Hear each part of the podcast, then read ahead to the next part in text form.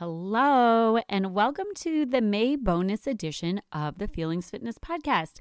Today, we're going to be talking about eight great books for curious yogis. There are so many wonderful books about yoga. These are eight that I find very great and can be helpful for those who are just starting to dabble in the depth of the yoga practice. So first off, True Yoga by Jenny Lee has for years been one of my favorites that goes through the eight limbs of yoga because, yes, there is way more to yoga than just the poses. So this book has a very easy, simplistic way of going through these eight limbs of yoga, starting with the yamas, which are connecting to your true nature. The niyamas, creating a harmonious existence.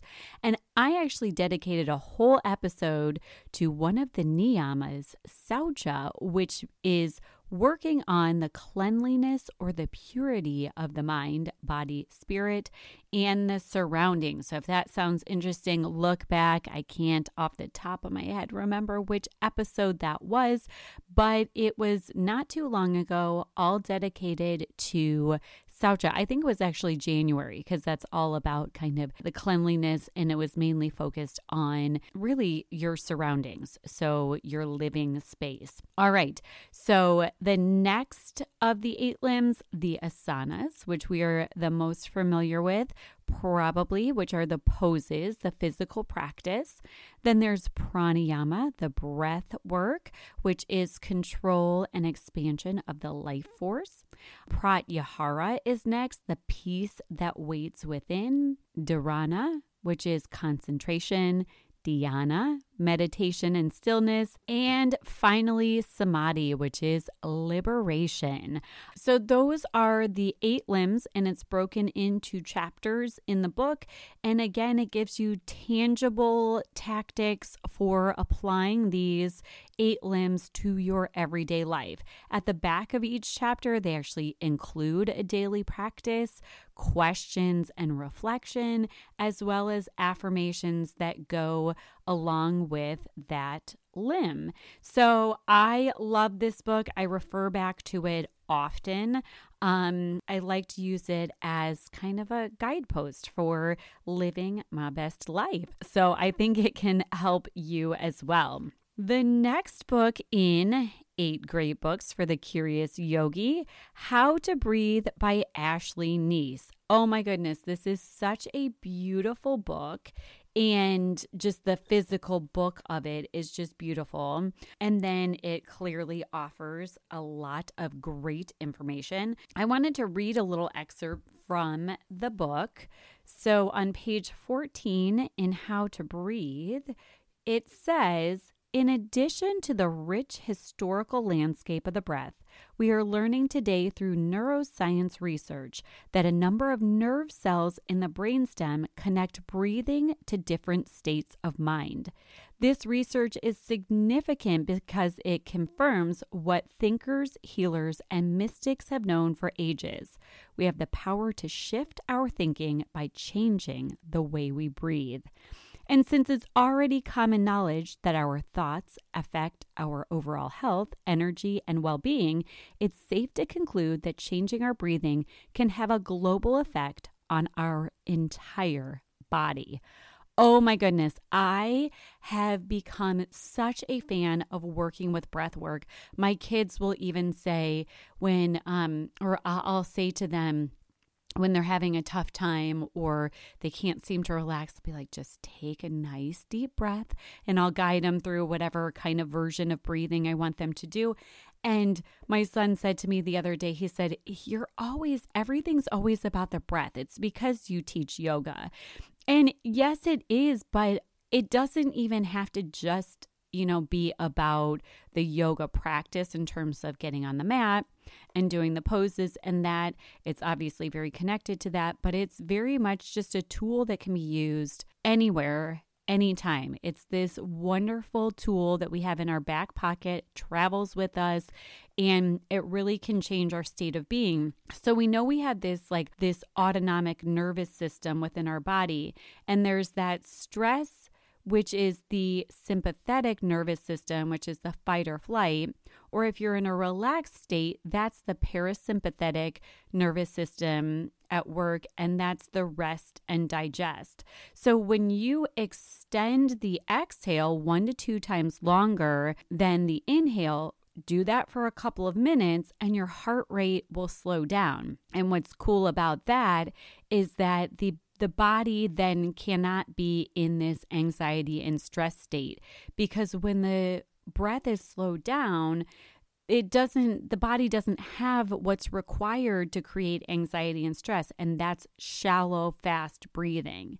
So pretty amazing that just by using the breath, we can take ourselves out of this anxiety and stress state. What's cool too, obviously, since this whole podcast is about feelings, hence the Feelings Fitness, the quality and intensity of our emotions, either positive or negative, it's connected to the breath. It's pretty cool that we can also kind of change our emotional state by changing the way that we're breathing.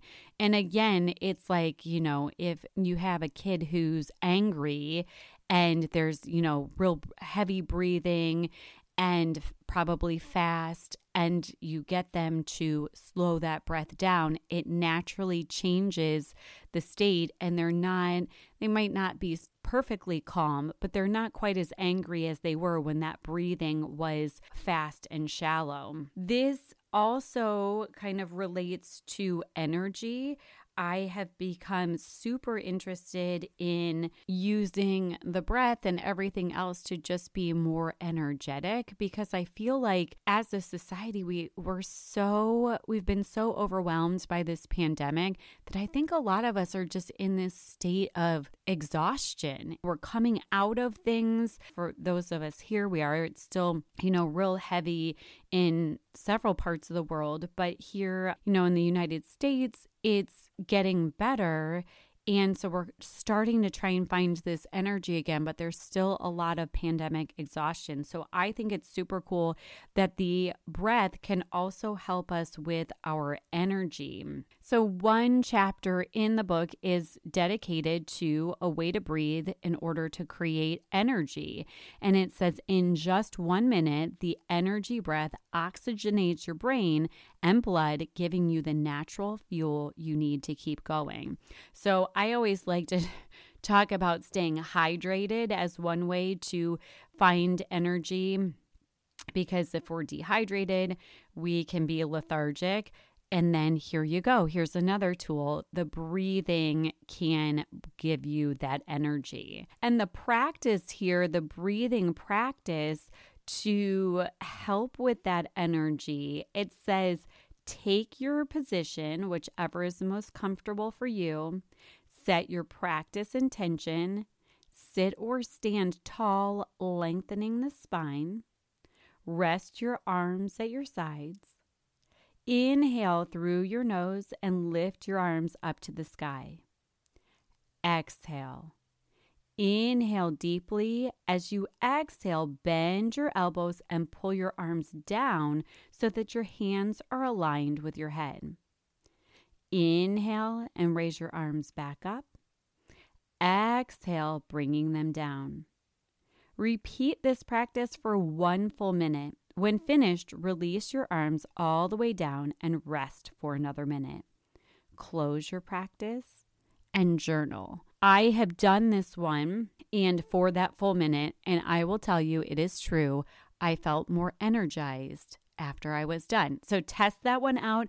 But if you're interested, check out How to Breathe, twenty-five Simple Practices for Calm, Joy, and Resilience by Ashley Neese. Next up, number three on this list of eight great books for the curious yogi is The Source by Tara Swart. And this one I found so interesting. I mean, I just gobbled this one up and did all the things and keep going back to it. And it really has changed me for the better. And I this one I just read recently. In this book, it tells us that science and evidence-based psychology are proving that we all have the power to manifest the lives that we desire. Wow, that's that's big, right? I mean, yeah, I want to manifest the life that I feel like I desire, you know, that I desire. What is it about this book? All right, so the source, the title of the book, so the source is actually the key to creating the life you dream of that is within your brain. So the book goes through how you're going to use your brain to create this dream life. It's another one that gives a strong vote for meditation.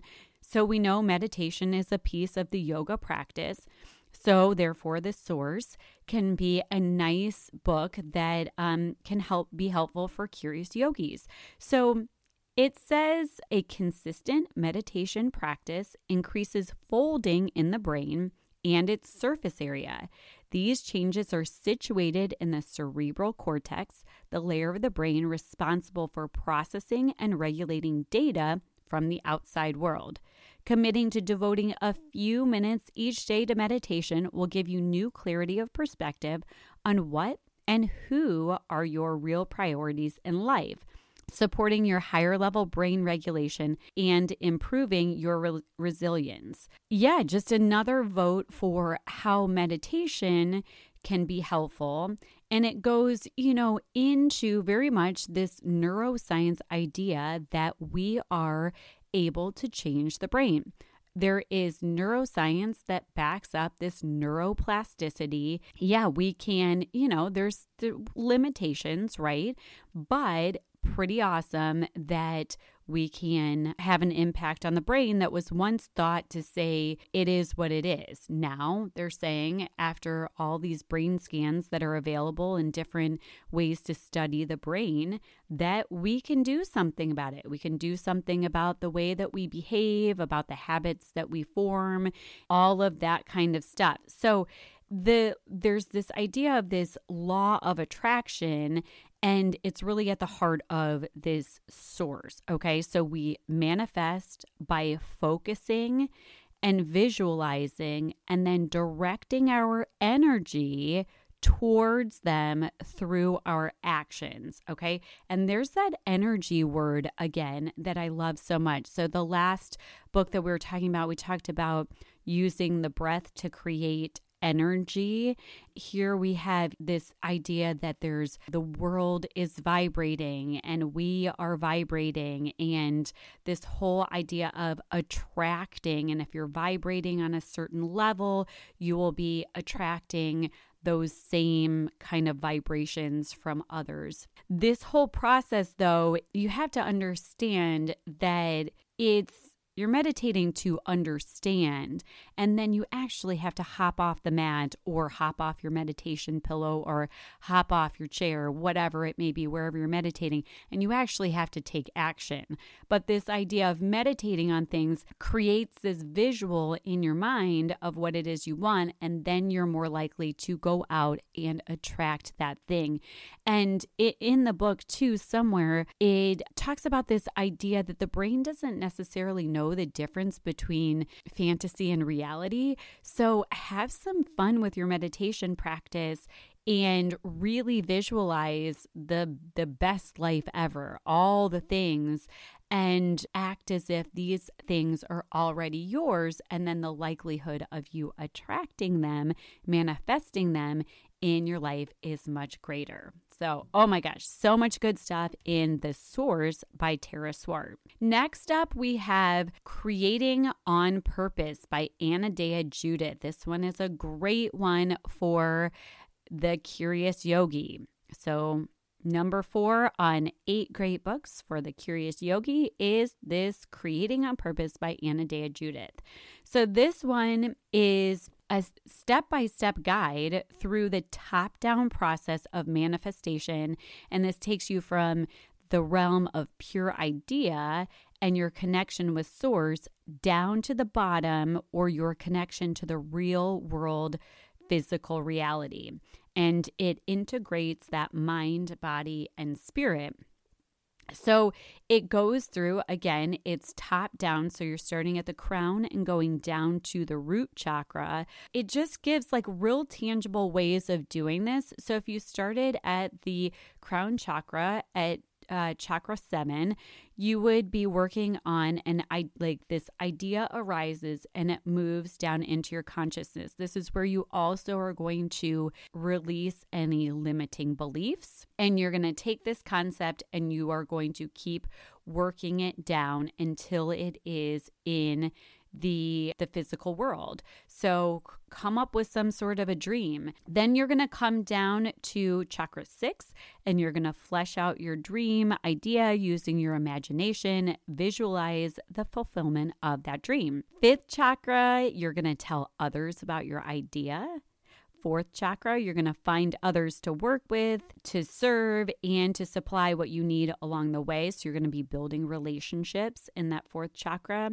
Third chakra, you're going to use your will and you're going to create goals step by step, and you're going to have ways of dealing with obstacles. Chakra two is going to um, be where you start seeing results, which fuels your passion, naming and asking for what you want, and you attract what you need. And then finally, you'll get all the way down to that root chakra and you will have brought your dream to a reality to the earth's plane. Now, chakra work, you can do it if you need a certain something. You can tap into a specific chakra, or you can do one of these full body systems, or you can do one of the um or you can go through the full system and do a top down where you're manifesting, or a bottom up where you are liberating. So both are really amazing. You can choose what you need. There is so much more to this chakra system. There's energy all around us, and you can use it to propel your dreams forward. Along the same lines, book number five that I have in this eight great books for the curious yogi is Chakra Healing by Margarita Alcantara. And this one I stumbled upon, and it gives the specifics about the chakras, um, you know, one by one. And what I love about this one is that in each section, it incorporates oils and crystals. So I know, I know not everyone's into all of this, the things, but it is pretty amazing how when you add in different scents to a practice, or you hold on to a crystal, or you place a crystal on that particular chakra, how powerful these things can be. So you may be th- thinking I'm crazy here, especially if you're really new to all this, but it's pretty powerful stuff. So this book really gives you a guide to that, and it also includes poses that are beneficial for each particular chakra as well. I found, again, totally stumbled across that one, but have found it very, very useful. Book number six in the eight great books for the curious yogi, The Power of Now by Eckhart Tolle. Um, this one, it is another one that gives a solid vote for more meditation. And yes, because it's science-backed and so beneficial. So I loved in here, there was a section that talks about emotions, and of course, Feelings Fitness here. We're all about how we feel, and we're also working towards feeling very energized. So here's a little excerpt from The Power of Now. Emotions arise where mind and body meet. It is the body's reaction to your mind. If you cannot feel your emotions, if you cut off from them, you will eventually experience them on a purely physical level as a physical problem or symptom. A way to kind of free yourself from your mind in order to find this meditative state is to listen to the voice inside your head. All right, so we all have thoughts that are constantly swirling in our head. So take a listen to the voices inside your head. Be the observer. Witness your thinking. And that's a very kind of yogic way of doing things, is this idea of being that observer. It sets the ego aside when you can look from the outside in. And then you want to notice any patterns that are happening, but don't judge them. Just let them be.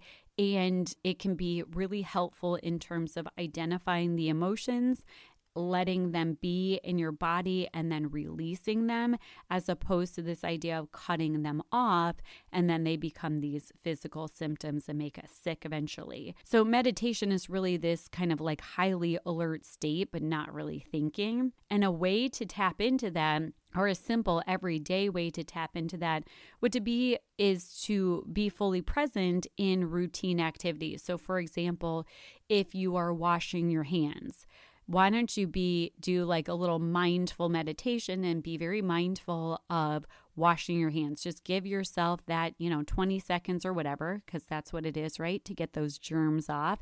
And if you're just very mindful and maybe you have like a soap that smells really good or whatnot, maybe the water is nice and warm, or maybe it's like maybe you need some cool water on your hand, maybe you're hot, whatever it may be, really kind of tune into the feelings and sensations of washing your hands, and that'll give you kind of that simple little bit of a meditative state. Love, love, love everything that the power of now has to offer.